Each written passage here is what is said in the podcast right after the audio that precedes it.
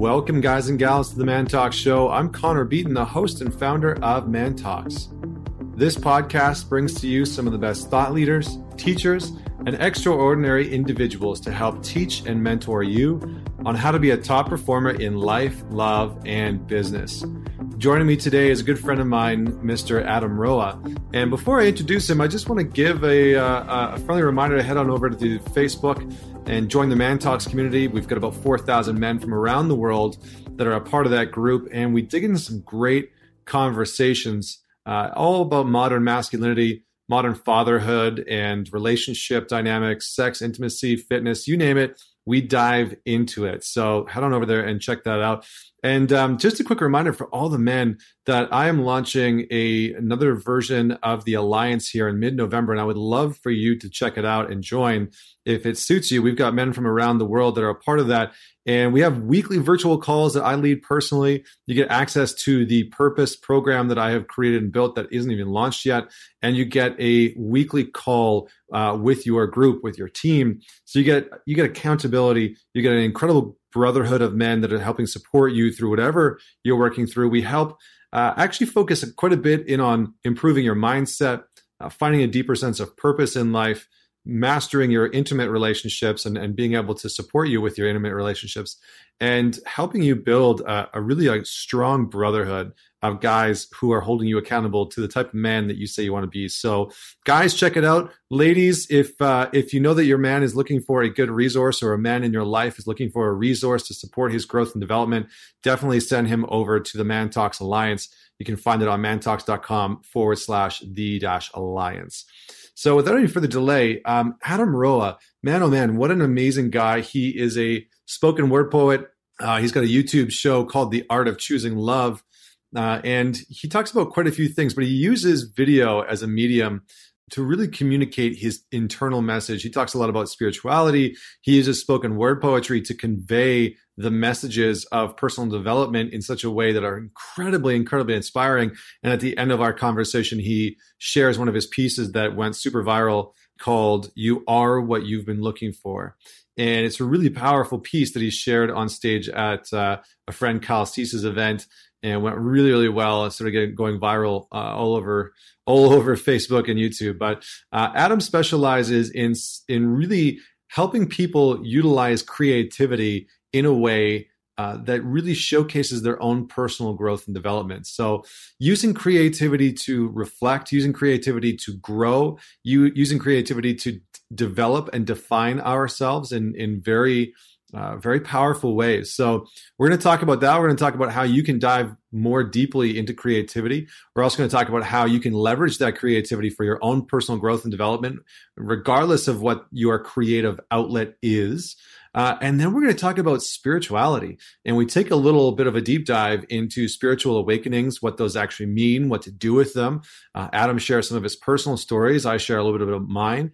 And, uh, and we take a little bit of a detour down the spiritual path, which is um, not quite as uh, not quite i don't want to say normal but um, it's not what we have necessarily do- dove into in the past so uh, definitely uh, a pretty incredible episode here today with Adam Roa. So grab a pen, grab a paper, and uh, dive in. Don't forget to man it forward. Share this podcast with just one person. It goes a long way. Don't forget to leave us a rating and review. And without any further delay, please welcome Mr. Adam Roa. Thanks for having me, Connor. I appreciate it, man. Always love talking to you. Yeah, man. It's it's about time that that I had you on the show. I'm like I've been really looking forward to this for a while. You know, like we've done a bunch of Facebook lives. Uh, I came in and spoke at your event, which was just uh, just incredible. Permission to to to think freely. I almost said permission to speak freely, but you know, permission to think freely. Freudian uh, slip. Which, was amazing. That's right. That's right. And um, yeah, man, I really I really respect your really respect your work, and so I'm looking forward to this conversation. Yeah, me too. So let's uh, let's dive in with with the question. I I always start off with our guests uh, asking the same question. So uh, tell us a story about a defining moment in your life that made you who you are today. Absolutely, man. The um, thing that most people see today is probably the the art and the artistry and the spoken word poetry and the, and speaking on stages and the film uh, around like the show, The Art of Choosing Love, and just like creativity in general. And I used to not think of myself as a creative person. I used to think of myself as an analytical, logical, practical person. And like my brother and sister were the creative ones.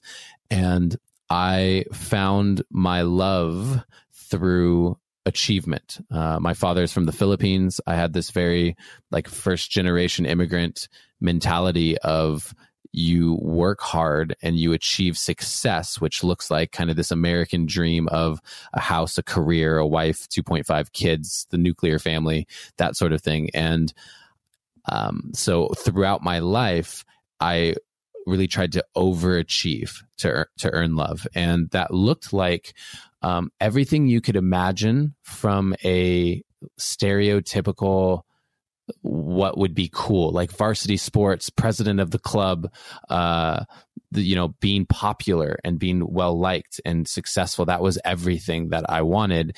And that was epitomized by homecoming king which you know i entered into high school at five feet tall and 73 pounds uh, as a high school freshman. And so I had this Napoleon complex where I was just so small and overcompensating. Women didn't see me as a man or as as a sexual object. They saw me as like a boy, like a cute little kid. And so to me, Homecoming King was uh, like the thing that you saw in all the movies. Like the Homecoming King was so cool. He not only did all the girls want him, but like the the girls' moms, like the neighbors and things wanted him. He was just like seemed to have everything. And so I won Homecoming King my senior year. And I woke up the next morning and nothing internally had shifted. Like legitimately, I had all the same fears and doubts and insecurities and and self-loathing. And to top that off, I didn't have a mountaintop anymore of if I get there, I won't feel this. Like that was gone. There was this just emptiness of what now.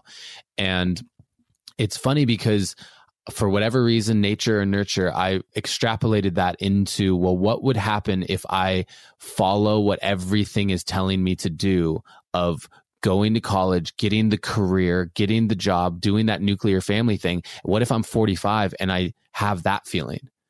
Now what? I've I've made a million dollars. Like what do I do now? And I refused to accept that as going to be my reality. And I started asking the questions, well, what actually like makes me happy? Like, what does my heart want despite what anyone else is saying?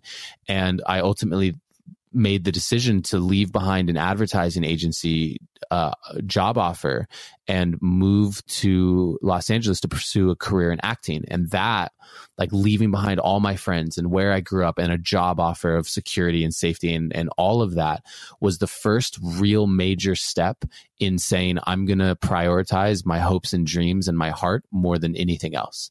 And that one shift has propelled me on this path to where I, where I am today, because that's a foundational way in which I approach life, which is what is your greatest joy? What is your highest excitement? And how do you create a life that allows you to be in that as much as possible? Yeah, amazing, man. I think, you know, it's it's so interesting because I think that so many people feel that pull to not do the sort of like traditional path anymore. You know, the the the non-traditional, non-conforming path of of not not just like following your dreams like that cliche saying but really moving towards your joy you know moving towards what lights you up.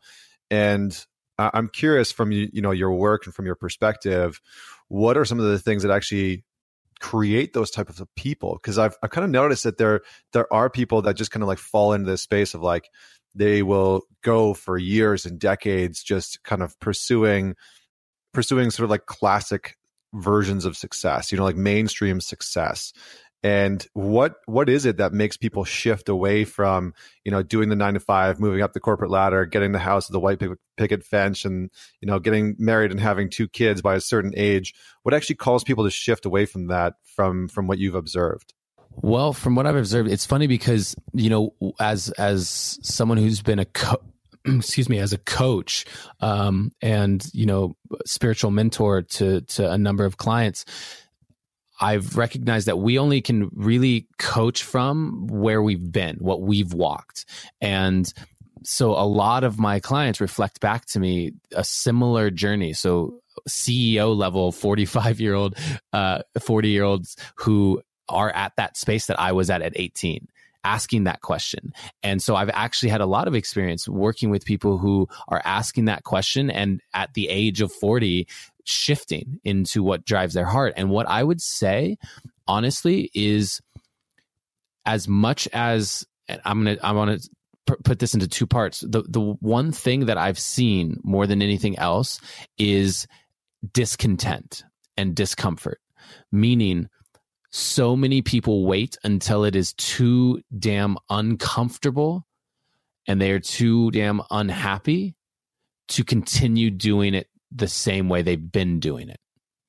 And that seems to be, in my experience, the point at which people are like, whoa, what's going on?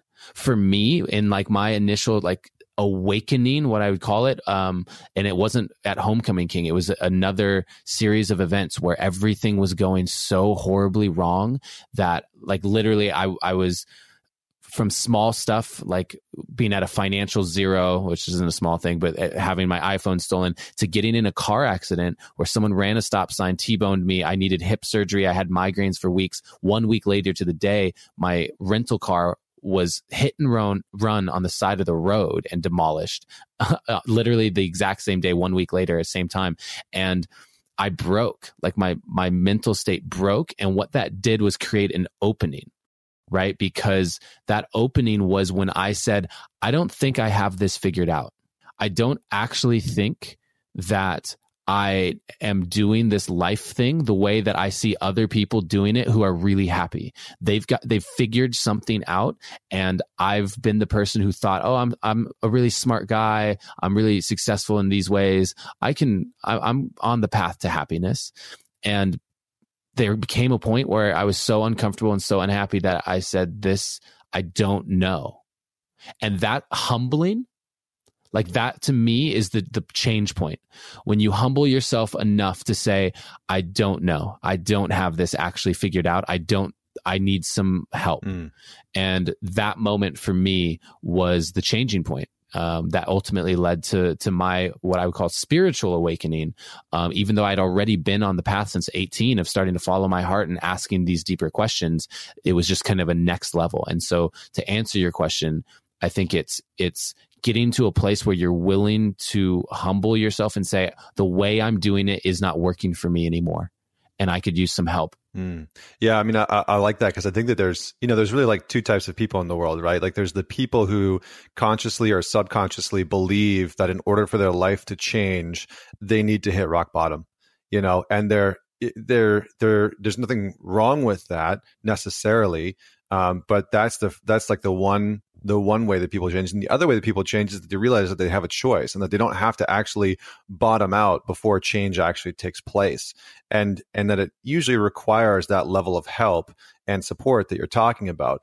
And I think that the the sort of like sad thing is, and I think that men and women usually deal with this differently. I see a lot more, and I'm curious to get your perspective on this, but I see a lot more men being in the first category and a lot more women being in the second category right? Where like a lot more men tend to go down this path of like knowing that they want things to change, knowing that they could have a better relationship or, you know, that they want to uh, shift professionally in their career or in their mindset or in their health, but they sort of like avoid, avoid, avoid, numb out.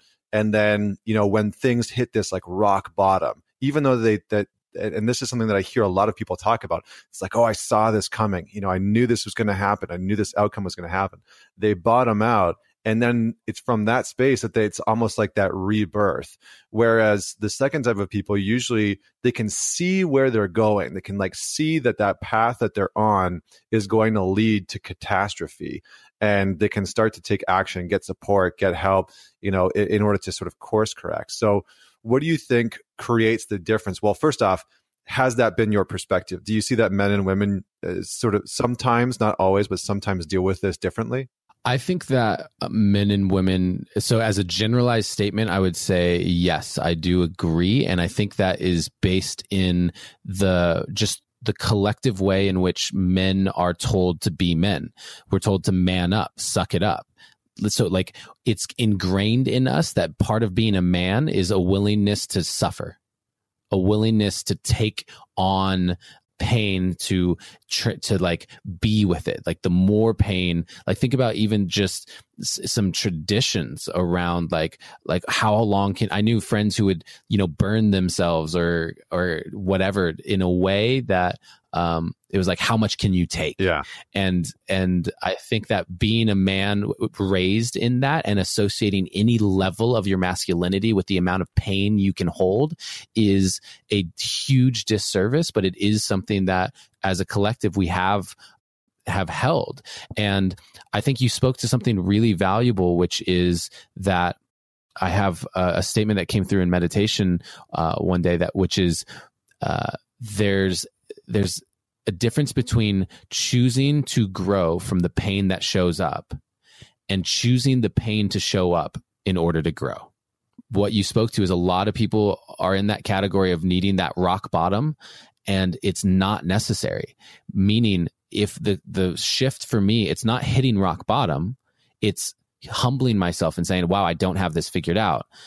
It took me getting to rock bottom to be willing to humble myself because of my pride and my ego and now I'm in the space of I don't know like it's in the intro of my podcast is the only thing I know is that I don't know anything. And I've been humbled so many times. I've had so many experiences of my worldview shifting in an instant that now I hold things in such a lighter way that it's I'm more open to this belief like i don't know. I'm learning. I'm such a student in so many ways. I could learn a life changing lesson from the homeless person i speak to on the street just as much as a coach that i hired uh, for $50000 as long as i'm open to the messages that that are available to me and i'm willing to stay humble in that space and it doesn't have to look like rock bottom. Yeah and i, I think so i was going to say i think you touched on something so important there around you know men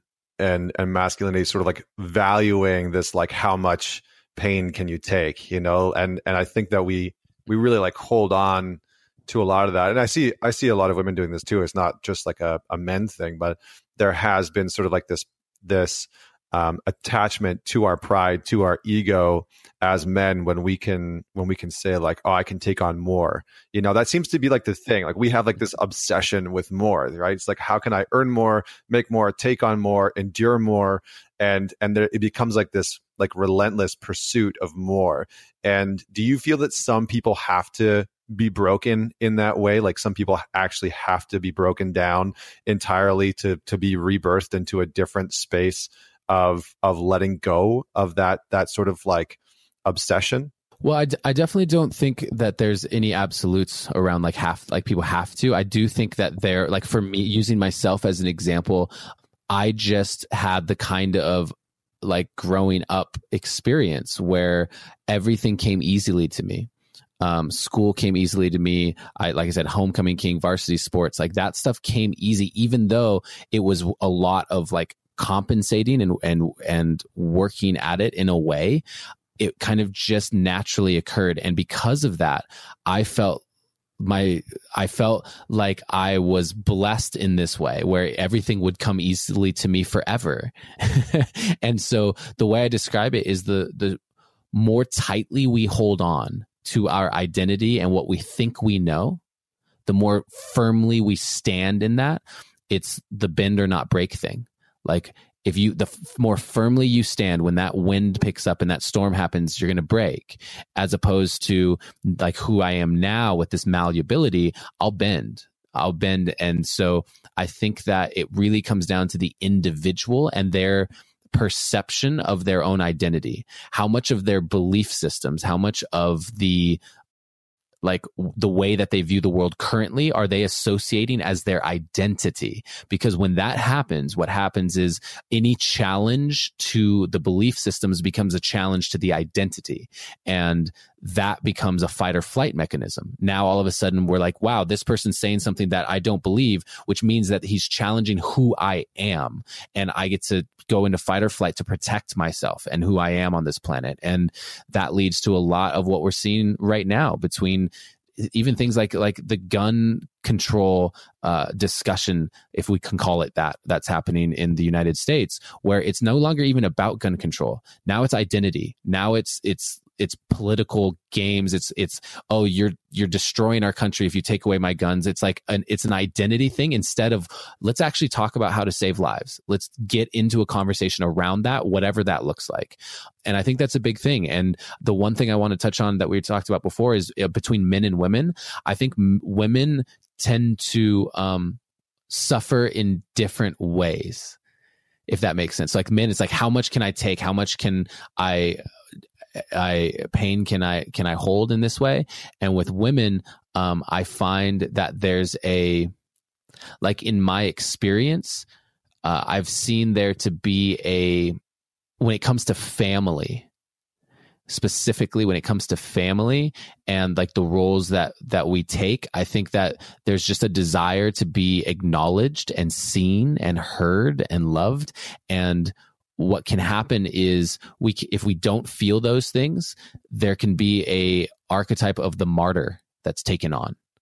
Um, and i think men and women both do this. They just do it in different ways. Um, i don't know for sure that one is more common than the other. I think that i can spot the basis for the masculine one a lot um, because it's what I grew up with and understand. Yeah, I mean it's it's interesting, right? Because I think, uh, like like you're saying, there is no absolutes around these things, and and people tend to want to go to absolutes.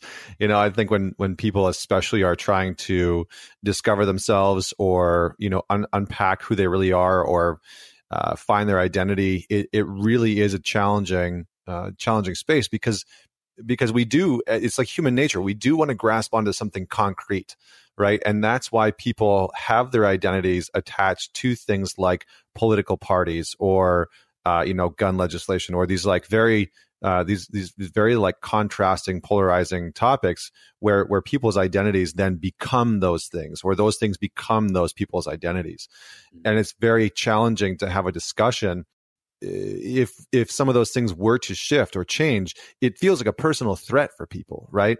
And i think that that's what ends up happening in in intimate relationships as well you know and and in work environments as well.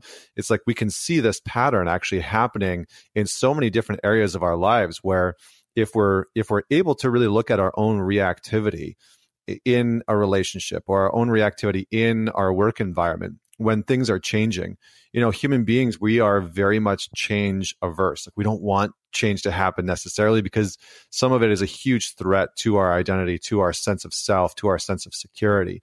So I'm curious as to, you know, you use you use some interesting tools to help people move through this. And one of the tools that I've seen you use time and time again is is a creative outlet, is things like spoken word and video and and uh, just like different mediums of art and creativity to help people move through this space. So, how do you see creativity playing into things like personal development or understanding our ourself? How, how does that actually all fit in? Well, I believe that creativity is the purest expression of someone's soul, like someone's essence. Like that to me, creativity is unique. Every individual is so unique in the way that if you just even watch kids and you give them all crayons and paper, they're going to all draw different things in different ways with different colors. It's such a just inherent unique aspect of who we are that when we can start tapping into creativity now what we're doing is express expressing ourselves at like a soul level at like the deepest level that we can. And that's healing in and of itself. There is nothing more healing than the purest expression of our own unique soul signature. That, so that's why I've transitioned and, and we've known each other, each other a bit, but like really over the last year, I've fully stepped into creativity and my artist as not just, oh, I'm giving everything up in the personal development space to become an artist, but recognizing that creativity and art is personal development. It's some of the most incredible um, healing that you can embark upon. And I think that the more I explore that and dive into that, the more I believe in something that I call sacred play.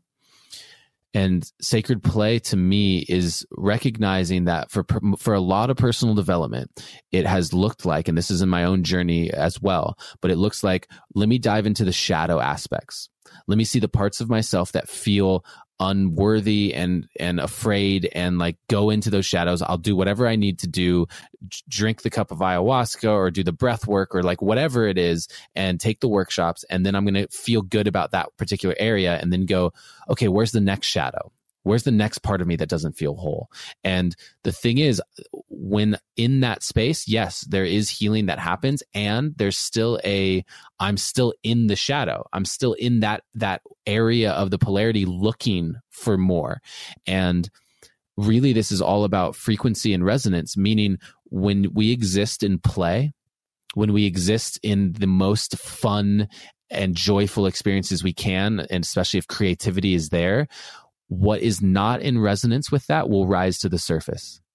Meaning and and what people who listen to this may be familiar with if they haven't read the big leap i highly recommend it by gay hendricks. Uh, he talks about the upper limit problem.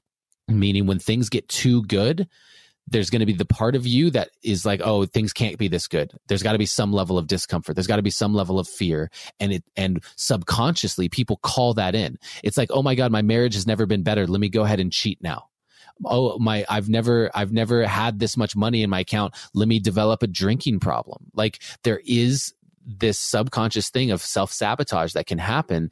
And so, what I've recognized is if we just allow our journey to be about how can I experience the most joy and fun and bliss, and I go there, the personal development doesn't stop it continues. It just looks different because when I go and have this amazing experience, I'm going to see the things that aren't in resonance. I just spoke at this event in Denver to 1500 women and it was incredible. And I, I recognized when talking to some of them, how many of them were having so much fun at this event around all these other women. And yet how many of them were actually dreading going home, dreading going back to their relationship, dreading going back to their job, whatever it is and that's a clear example. When you're in the space of how much fun you're, you can have, you're going to see the parts of your life that aren't a match to that. And so the personal development doesn't stop. And I call it sacred play. And it is a kind of a foundational basis now for how I live my life. Very cool. Very cool. I think, I mean, it's, it's interesting, right? Because I think that we, like we've often throughout the course of humanity looked at creativity, looked at art and uh, you know some of these pieces as being an integral part of our lives but we haven't really known why you know? Like i think hundreds of years ago or a thousand years ago creativity and art was synonymous with somewhat religion, but I want to say uh, spirituality. You know, it was it was a sacred tool. It was seen as being closer to God, quote unquote, to God, whatever the whatever your version or their version of God was. But it was seen as being closer to that because there is sort of this unpredictability about creativity. There's there's this unknown um, component that that we can feel. You know that like that almost seems tangible about creativity and and for most people, you know, stress, anxiety, depression, a lot of these things set in because of predictability, right? We have these very specific grooves and patterns that we fall into. You know, anxiety, just constantly worrying about the future, constantly stressing about an outcome that could happen. And we get in this predictable pattern of of trying to predict the future in such a way that we get stuck in that space and creativity allows us to kind of shift out of that. Like I, I read some research recently that shows that things like improv stand-up comedy and improv acting actually significantly reduces um, stress and anxiety levels because people start to become and act and think and behave in these unpredictable ways and it shakes up their patterns. So how have you seen in in your own personal growth um, what are some of the results that you've seen out of leveraging creativity, and and what are some of the rituals that you've put in place to actually dive deeper into that creativity? Oh wow, good question. Um, I've I fully understand the concept around uh, those stress responses and how because look at essentially as human beings we respond really well to short bursts of stress like intermittent fasting. Even fasting is so good for you and and it can be considered stress response. Uh, saunas or cold plunges like short bursts of stress responses are so healing and they are so good for the body. And the problem is that the stress responses as human beings right now are these elongated like dull things of i'm stressed about paying the, the rent each and every month by working at a job I don't like. And that stress that doesn't actually happen in an instant and then clear. It's just this consistent thing, which raises the cortisol levels and just starts destroying the body. And I think what you talked about is creativity from a space of even stepping into stand up or improv. What you're doing is you're li- you're literally just going in and saying this is something that's incredibly scary and stressful to me. Most people even myself included um, going up on stage to do improv acting with with no pre-planned anything is intimidating. And i've i've taken those classes and facing off with that is huge and doing it in safe containers is massive. And so, as far as rituals for me, I find that I am constantly looking for ways to challenge my comfort zone in safe containers. And one of the ways that I've been doing that recently, for example, is uh, freestyling. Freestyling with my uh, with my friend Ryan. We're on the road and we're just we're we're creating music together. And so we have like a guitar or drum or these different instruments. And then late at night at the end of the day we'll just bust them out and then like create songs and play music. And that is something that has definitely challenged me and been outside my comfort zone. And but I but it's safe. It's like okay yeah i can screw up. I can mess up. Let me just let's do it. Um, that's an example of just for me literally last night i was doing that. How other ways uh, i got on stage in front of these 1500 women not having a speech planned out like having some key points that i wanted to talk about and saying i want to just let it flow. And that's an edge for me because i come from the background of like scripted film acting it's like yeah go up and have it memorized and that sort of thing. Um, and i don't memorize now, but you've seen Permission to Think Freely, the, the spoken word show, and like that isn't necessarily memorized, but it's definitely like bullet pointed out very, very strongly. And so I'm stepping into my edge of, hey, am I embodied to the point where I step up there and can deliver one of the best speeches I've ever delivered um, just by being present? And so the rituals for me look like creating safe spaces to push those stress response edges. Um, because the more that you do it, the more you realize, oh, I'm alive. That was good. It could be better. Great. I'm excited to make it better. Um, and one thing that I want to touch on as we continue to talk about creativity is I have a different viewpoint on, on what the creative process even is. And I think it's important for people to hear it, which is that I believe that the frequencies are all around us of infinite possibility. And we could go into the quantum mechanics of that. I recommend people look at things like Connected Universe, which is a, a documentary uh, that people can watch, that kind of stuff. Anyway, without going into the quantum mechanics of it, uh, everything that has happened or will happen or can happen, all the infinite possibilities exist around us as potential right now, potential energy. And so the vision you have for your life uh, if a creative project let's say like let's say i'm, I'm working on a, a spoken word piece the version of that piece of poetry that has the greatest impact on this planet the greatest like feeling in my body the highest expression of that piece of poetry that exists around me right now as a potential energy, which means that it exists around me as a frequency. So I might be existing right now at 101, but that poem exists at 105. So my role then is to become a match to 105. And when I become a match to 105, that highest expression of that poem drops in. It it comes into my being in through my body and I can now like write it and express it. And the reason why this is important is because so many creatives on this planet right now, all you have to do is look at Hollywood and the movie machine that's being created and see the types of movies of fear based movies and people killing each other. How many movies in theaters right now have at least one murder in them? Like even like the Avengers movies and the Transformers movies, people are dying all, all the time. They just don't show them in a gory way, but it's happening like destruction and fear. Well, what's happening is if people are pulling in frequencies of destruction and fear and murder and that sort of thing that is they're pulling from like let's say you're at 100 well they're pulling at 98 like lower frequency vibrations. That means that those movies that are created those music that's created is going to carry that and hold that. And that's going to affect the the average the standard like mean of frequency on this planet. And so if people can understand that you have the ability to go and find your movie, your music, your poetry, your app idea, like whatever, you can go and find that in a frequency that's closer to love and joy and abundance and prosperity for everyone in this whole planet. Now you're creating things that are going to raise and elevate the the frequency of the planet. And I think that's how and why I'm so passionate about creativity is when we start to view it from that lens, we recognize that what we create is impacting the collective in such a huge way. And it starts by recognizing that we get to become a match to the creative ideas. Mm, I like that. Yeah, I like that last part. You become a match to the creative ideas. I think, you know, I think that's kind of what I think it was Michelangelo or or Da Vinci. Um, I think it was Michelangelo. I can't I can't remember that that talked about.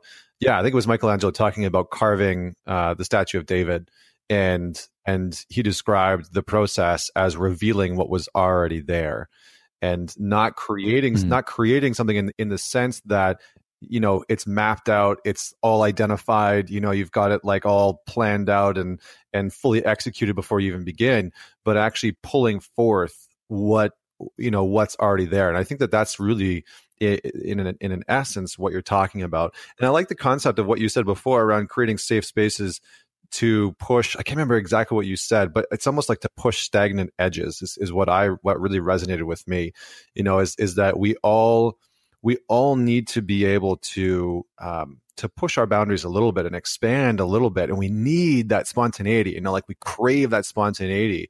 We crave it in so many areas of our life and when stagnation starts to set in oftentimes people get in these ruts and, and these routines that that that keep them feeling stuck. And it's that creative process that creative outlet that starts to shift things and and sort of uh, expand us outwards. So I, I, love that i love that part. Can you go into a little bit more um, you know I, I think it's it's good to understand a context because there's a lot of evidence and a lot of data and a lot of science is being done that actually is starting to talk a little bit more about frequencies about the the sort of like scientific side of this. And and it's not just like you know i think 20 years ago saying things like frequencies sounded a little hokey pokey you know like it sounded a little like out there and and like spiritual jargon. But i think now that we're really starting to enter into a more like scientifically based era and we have people like dr joe dispenza i think i'm getting his name wrong Dispenza, you know, he's he's talking a lot about vibrations and frequencies and and how those we you know we can map the impact in the brain through meditation through you know through different processes that we can go through in, in meditation and actually shift our internal frequency shift our internal brain waves and i would love for you to just explain a little bit more um, around the creative process and some of the internal shifts that actually that actually happen because i think that's important for people to know yeah, uh, Dr. Joe Dispenza is, in my opinion, one of the like pioneers of bridging the spiritual und- like esoteric concepts with the neuroscience and um, i highly recommend people who are interested in this give give him a read or watch his videos the way that i can tap into this for myself is in understanding that science and spirituality are just languages that are both working to describe the same thing. And so when you look at your computer screen or your phone screen and you see an image, let's say it's a computer and you look at your backdrop and it's a photo of you and uh, your your significant other, it's like, okay, that's true when I look at my computer, I see a photo of me and my love. Awesome. behind that is a series of zeros and ones. There's a binary code that is making that possible. That is also true. The binary is not more true or less true. The photo that you're seeing and perceiving is not more true or less true. They are both true. And science and spirituality are like that. That it is, they are working to describe this thing called life and they do it through different ways.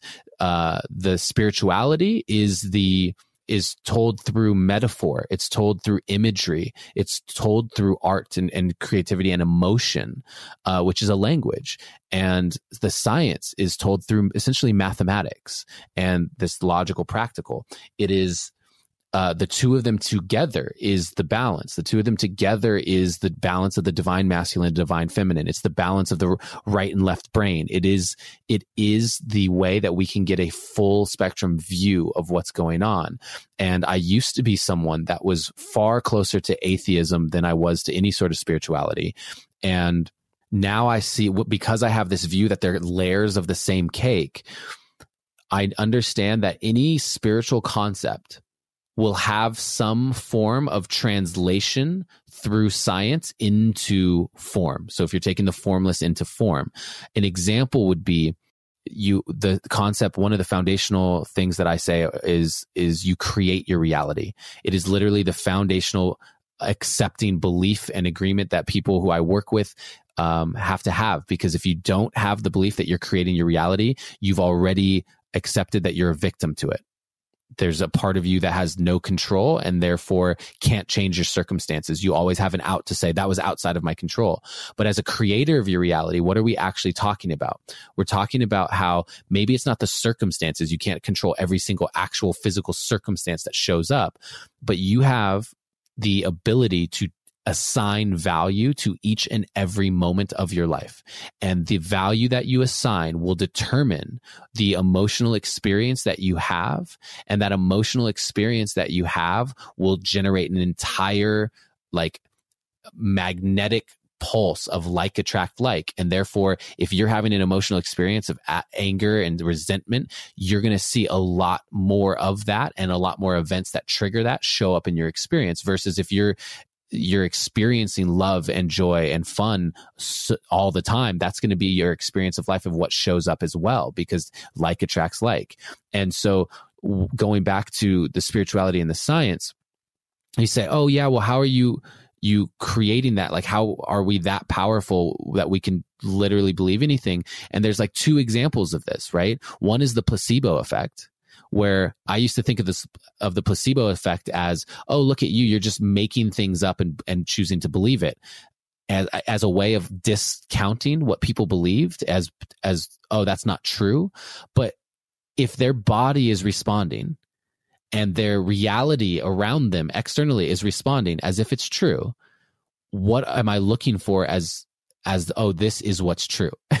Like that is true. The moment that you're a false pregnancy the moment your body's responding like you're pregnant like you've created the most crazy reality for yourself of being pregnant even though you may not be from someone else's perspective.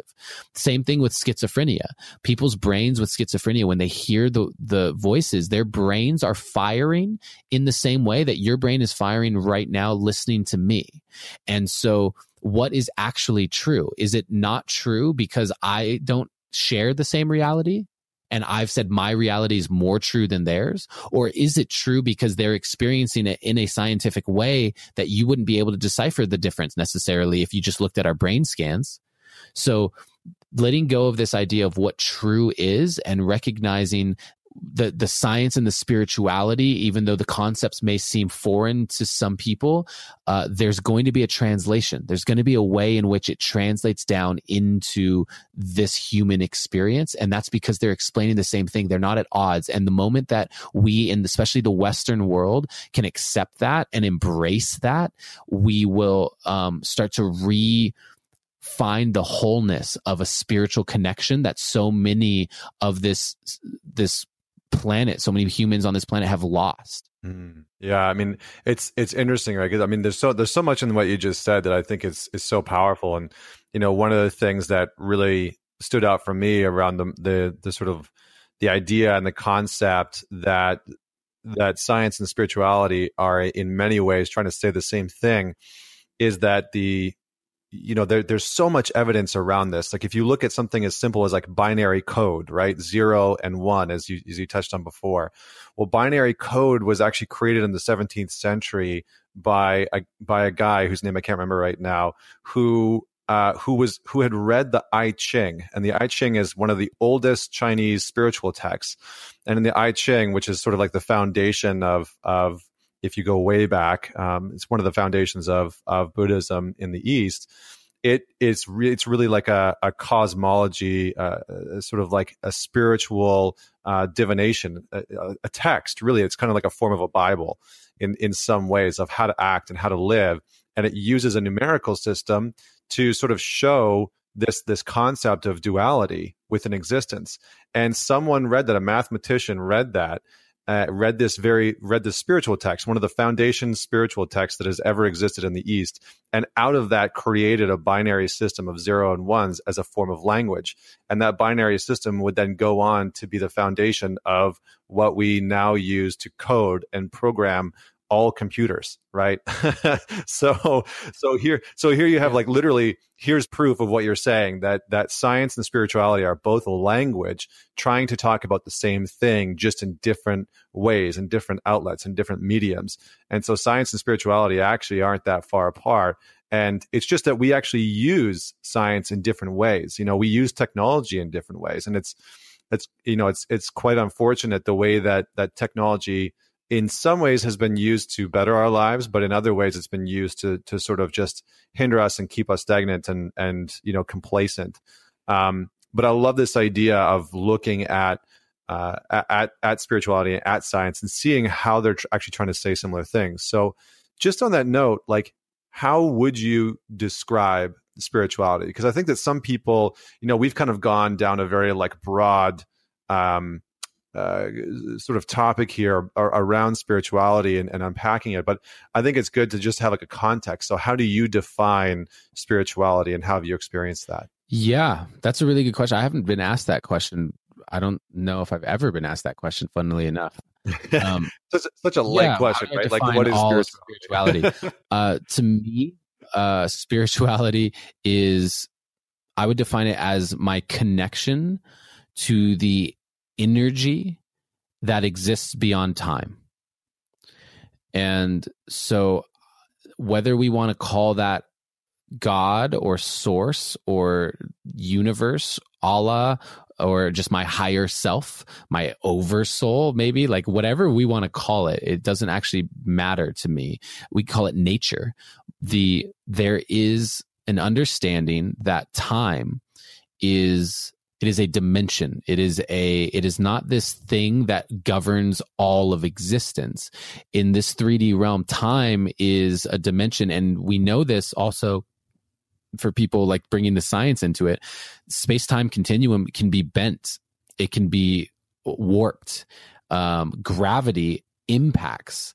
Uh, I don't know if like Interstellar does a pretty great job, the movie of of explaining how yeah, they do a really great job of explaining it in a very simple way. But like, if you were to go up in into a uh, a spaceship and like orbit the Earth a bunch of times at a really fast, say close to the speed of light or whatever, and I'm gonna like paraphrase this, this whole thing. The point is, you could do that for let's say eight minutes, and you could come back down on Earth, and eight years or eighty years could have passed in the eight minutes that you were doing that because gravity is not or gravity can impact time. And when we start to really recognize time as this thing that we're existing within a dimension that we're within as opposed to eh, a, a governing thing of of all of existence in the way that I think most people think about it we can also accept the premise that there are things that exist beyond time it's why we can have that moment where we're on this podcast and we're like, whoa, it's already been 46 minutes. It's, it's like flown by. And then someone else could be in their board meeting and five minutes have passed and they look at the clock again. They're like, oh my God, that felt like an hour in that five minutes. Um, even our experience of time is relative. based on the emotional place that we're in and what we're doing. So I know that there's a part of me that exists beyond time. My consciousness exists beyond time. And that, the connection to that, the trust in that is a foundational piece of my spiritual practice and spiritual beliefs because how do you one of the things i used to get all the time was when i first started putting out motivational content uh, you know all my my hashtag is choose love. Like i put choose love on everything. The youtube show is called the art of choosing love. It is just even the permission to think freely show is is about uh choosing love.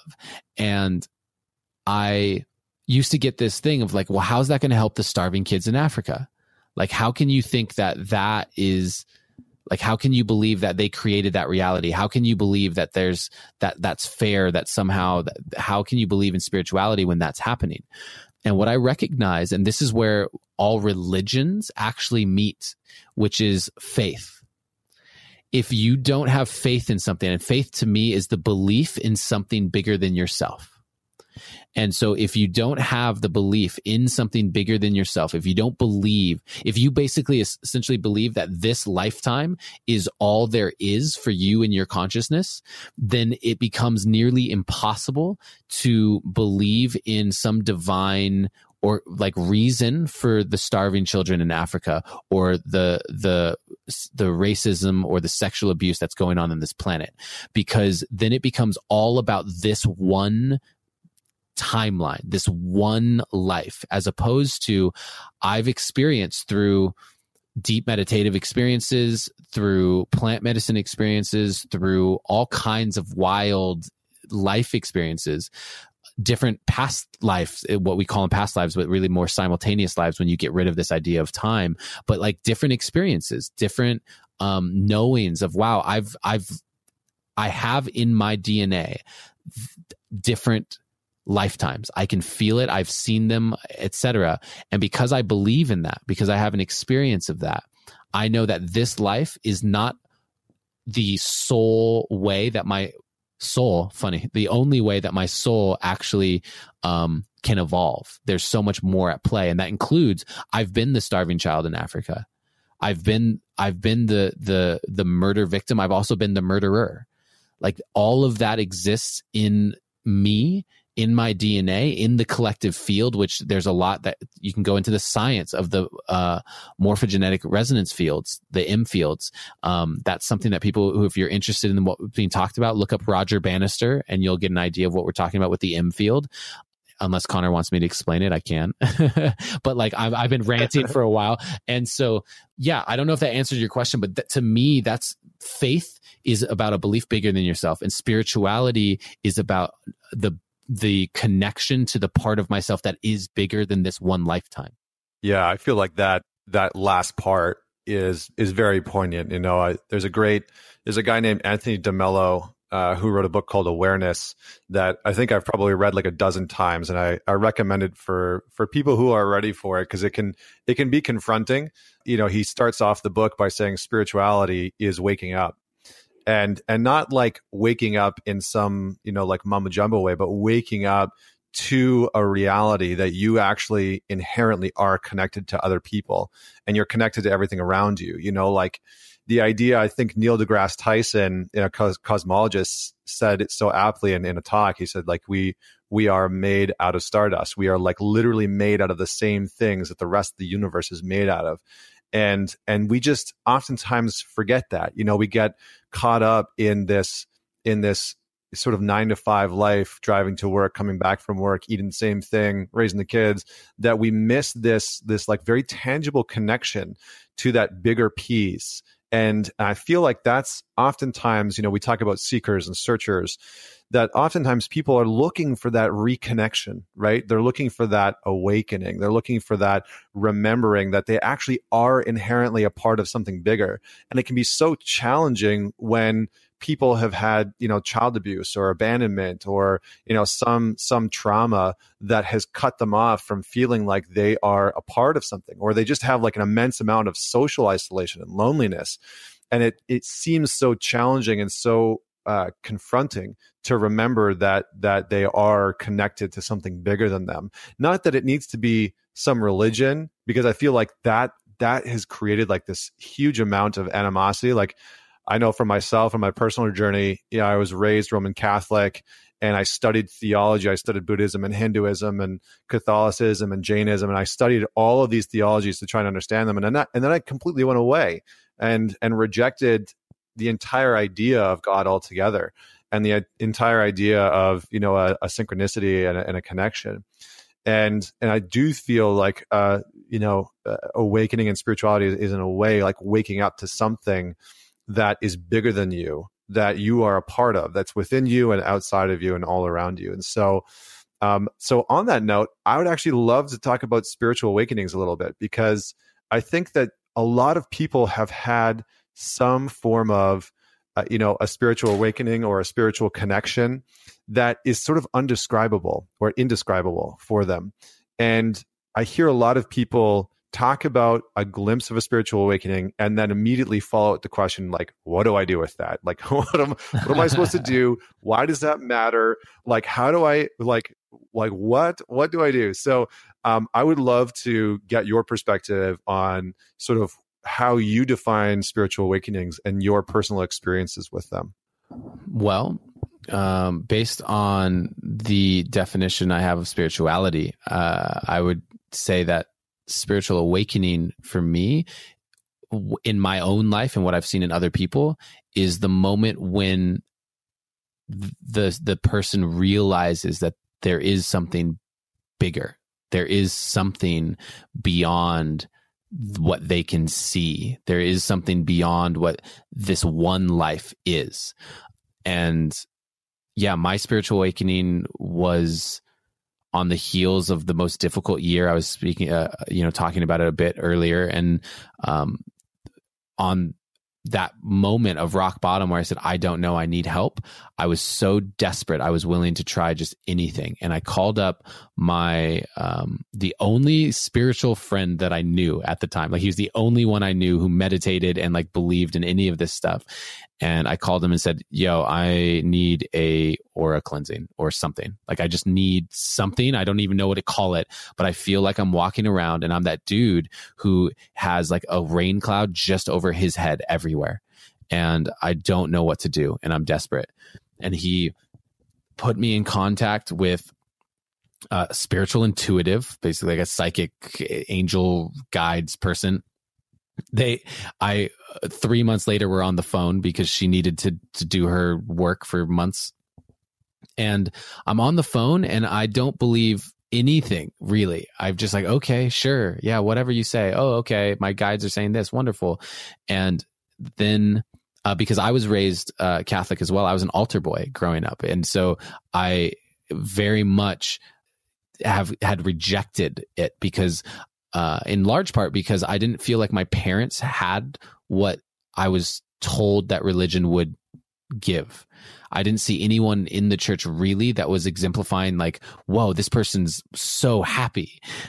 and so I just rejected it. And, um, then so on the phone i'm also re- rejecting it i'm like okay but then something happened where she stopped in the middle of what she was saying and said Adam, I don't know why, but they're telling me that you need to get into a Native American sweat lodge or drum circle as soon as possible. And I'm like, okay. And it was so weird because she stopped in the middle of a sentence to say it. And there was a frequency difference to what she was saying that it, that was the one thing when I got off the phone. It was like a two and a half hour call. That was the one thing that stuck with me. And I said, well, how do I do that? and I remembered uh, my friend, uh, maybe like a month earlier, had just tried something called ayahuasca and had told me about it and said it's like with the shaman and you're in this circle. And I was like, that's the closest thing that I can think of. And I reached out to him and it turned out that that there was a circle happening that weekend and in four days. And four days later i'm sitting in an ayahuasca circle having no idea what really it is other than a little bit of like understanding with it. And that completely blew me open. From literally one day to the next i went from someone who didn't believe in this stuff we're talking about on on this podcast. I didn't believe in um, God or that we're all connected or energy or crystals or any of that. To I meditation has been a daily part of obviously I've missed days, but like basically a daily ritual for me ever since from that moment. And and spiritual awakening and spirituality has been foundational to my life ever since. Um, it was by far the most transformative single experience of my life. I love it, man. I love it. I know, I know that we're, you know, we're running short on time here, but I just wanted to sort of maybe end with for the people that have experienced a spiritual awakening or are seeking a spiritual awakening, what advice, what guidance would you would you leave them with to sort of guide them on that journey? That's a great question because I just spoke to how mine was facilitated through ayahuasca, and I don't believe that you need anything outside of yourself. Like, I don't believe that ayahuasca is for everyone. I don't believe that you need to go and do anything.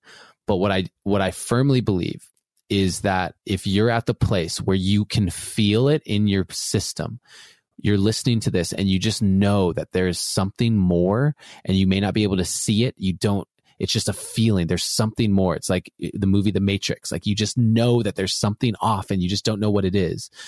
I think that that is an amazing starting place. And if you just start to set the intention, because we are the creators of our reality, if you just set the intention that you want to see behind the veil, you want to more deeply understand what is this thing that you can feel that's tugging at your heartstrings and at your soul, the, the universe will give it to you. If you you're just going to need to look for the signs. Meaning when you say that you want that and you're ready for that. You're ready to see what else is available to you. There's going to be things that show up. This podcast and the stuff that we've talked about connor this might be the thing for them. As you whoever you are listening to this this might be the thing where you go oh okay and that could be the catalyst for your spiritual awakening. Or you may say okay i want that. And then someone shows up in your life who leads leads a specific style of meditation or breath work. And you're like oh let me try that. But the, the moment you set the intention it'll show up for you in some way. Just stay open to receiving the signs because your particular awakening will look different than anyone else's. And so i can't tell you how it's going to show up or what you should do other than set the intention and then pay attention for the signs yeah, I love that. I love that, and I, you know, I just I love the the affirmation that you know I don't know how it's going to show up for you, and it's going to look different, and everybody's version is different. You know, um, I think that a lot of people, you know, come to it through a lost space, come through it, you know, to it through a, a, painful space. I think somebody, I can't remember who it was, but they talked about the dark night of the soul, you know, and this concept that that eh, you know everyone sort of enters into this dark space of of feeling lost or down or disconnected. And and oftentimes that that period in our lives that that dark period that down period is often the tunnel where people go through that tunnel and, and sort of find the the quote unquote light at the end of the tunnel where they, they come out the other side